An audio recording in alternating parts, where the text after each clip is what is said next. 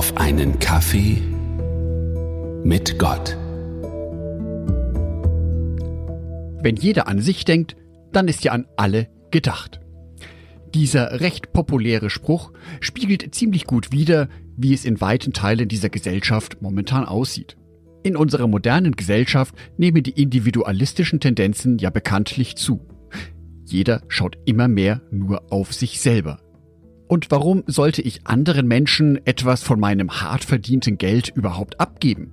Die wirtschaftliche Situation für viele von uns ist ja wirklich angespannt genug. Sei es zu wenig Geld vom Arbeitgeber, wenn man überhaupt eine Arbeit hat, ganz zu schweigen von steigenden Preisen, sei es bei Energiekosten oder bei Lebensmitteln. Schließlich steckt in jedem von uns ein Homo oeconomicus, also ein wirtschaftlich denkender Mensch. Wie aus der Zeit gefallen, wirkt da folgender Bibelspruch. Maleachi drei, Vers zehn. Bringt den kompletten zehnten Teil eurer Ernte ins Vorratshaus, damit es in meinem Tempel genügend Nahrung gibt. Stellt mich doch damit auf die Probe, spricht der allmächtige Herr, ob ich nicht die Fenster des Himmels für euch öffnen und euch mit unzähligen Segnungen überschütten werde. Das also ist Gottes Idee vom Geben. Wir sollen Gott den zehnten Teil geben.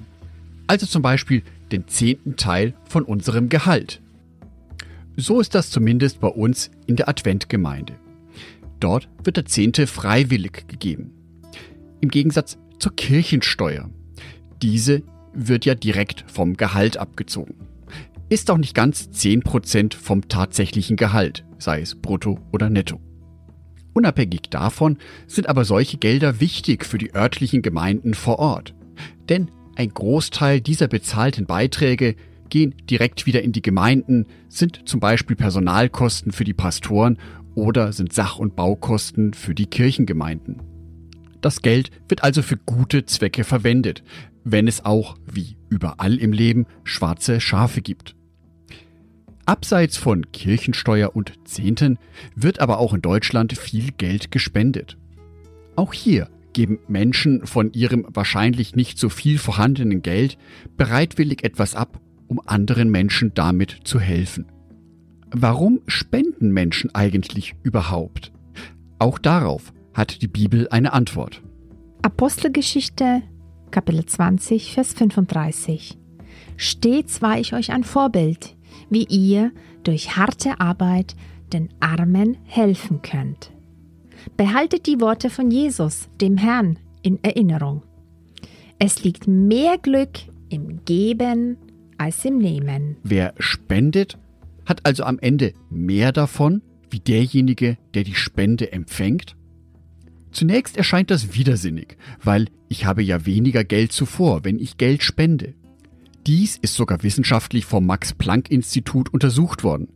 Den Link findet ihr in den Shownotes. Bei dieser Untersuchung kam heraus, dass der Mensch eben nicht nur auf seinen eigenen Vorteil schaut, eben nicht gewinnmaximiert orientiert ist, sondern sich durchaus um das Wohlergehen seiner Mitmenschen kümmert und sich ein Stück weit um sie sorgen möchte. Dies machen manche Menschen dadurch, indem sie Geld spenden. Scheinbar sind wir Menschen so gestrickt, dass es uns gut tut, wenn wir anderen Menschen helfen. Wie wir anderen Menschen helfen, kann auf unterschiedlichsten Arten und Weisen erfolgen. Es kann sein, dass ich tatsächlich physisch Hand mit anpacke, für jemanden einkaufen gehe, in der Gemeinde sauber mache.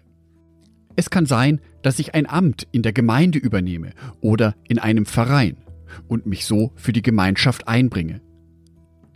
Eine weitere Möglichkeit, mich einzubringen, Klammer auf, wenn es die finanziellen Mittel zulassen, Klammer zu, ist es, dass ich Geld spende und die jeweiligen Organisationen mit Geld unterstütze. Wie bei allem, was wir für Gott tun, ist auch hier wichtig, dass wir es mit Liebe tun, also ganz gemäß dem Jahresmotto. Alles, was ihr tut, tut in Liebe. Genau das wünsche ich dir, dass Gott dir zeigt, wo es sinnvoll ist, dass du dich einbringst, sei es mit deiner Arbeitskraft, mit deinen Gebeten und ja, auch mit Geld. Dazu wünsche ich dir ganz besonders Gottes Segen, dass Gott dir zeigt, wo dein Engagement richtig und wichtig ist. Angedacht von Jörg Martin Donath, Bibelstellen eingelesen von meiner lieben Frau Sonitschka.